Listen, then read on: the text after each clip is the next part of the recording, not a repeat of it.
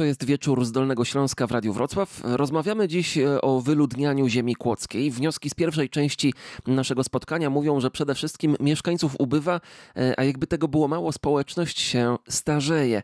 Dlaczego na ziemi kłodzkiej tak mało osób osiedla się na przykład uciekając z większych aglomeracji? Taka się teraz robi moda. W czym może być problem? Już zaczynamy mieć problem dziwny w naszym, w naszym e, terenie, że nie ma kto pracować.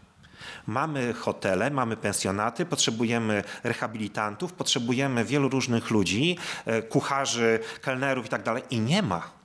Po tej pandemii też się taki numer zrobił, że ci ludzie, którzy pracowali w restauracjach na stałe, nagle zabrali się stąd i pojechali do dużego miasta, bo tam mają większe szanse. Tu nie ma alternatyw. Tu już nie wrócą najprawdopodobniej. To co można zrobić w związku z tym? Jedyne, co możemy robić, to zatrzymywać na pewnym poziomie, starać się zatrzymywać. Na przykład e, dobra, e, dobra szkoła średnia, żeby dziecko, które je, nie wyjechało do, e, do Wrocławia, bo jak w wieku kilkunastu lat wyjedzie, to już na pewno nie wróci. Jako student, jak wyjeżdża na studia, może jeszcze wrócić, bo jest trochę związana. To są ludzie, którzy mieli pierwsze miłości na tym terenie i tak dalej. To są takie rzeczy, które powodują, że człowiek wraca, ale jak za wcześnie wyjedzie, to już nie wróci. No i druga sprawa to jest e, stałe miejsca pracy, nie tylko sezonowe.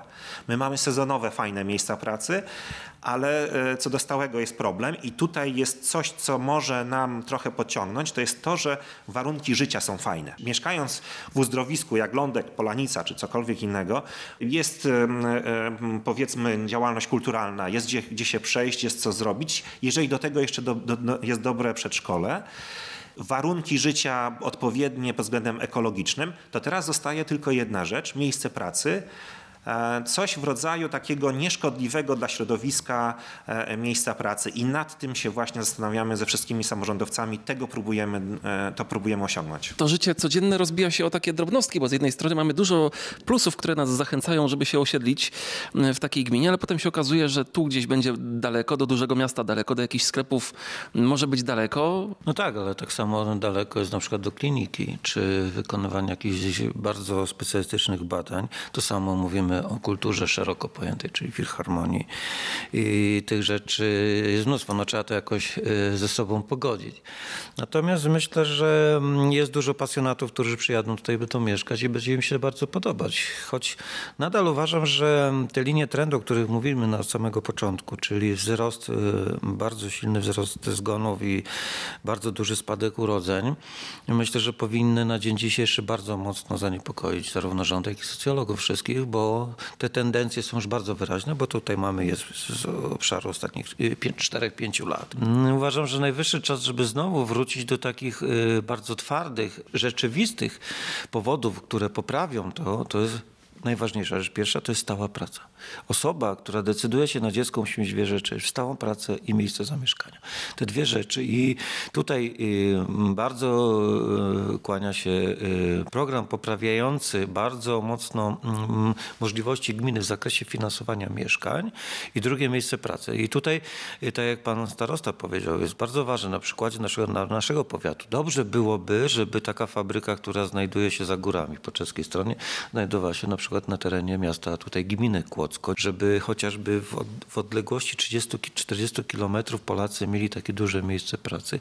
Jak wiemy, w gminach uzdrowiskowych są duże ograniczenia, u nas przemysłu nie może być. Natomiast y, tak silne skumulowanie przemysłu i firm y, pod Wrocławiem powoduje, że właśnie dlatego tam wyjeżdżają.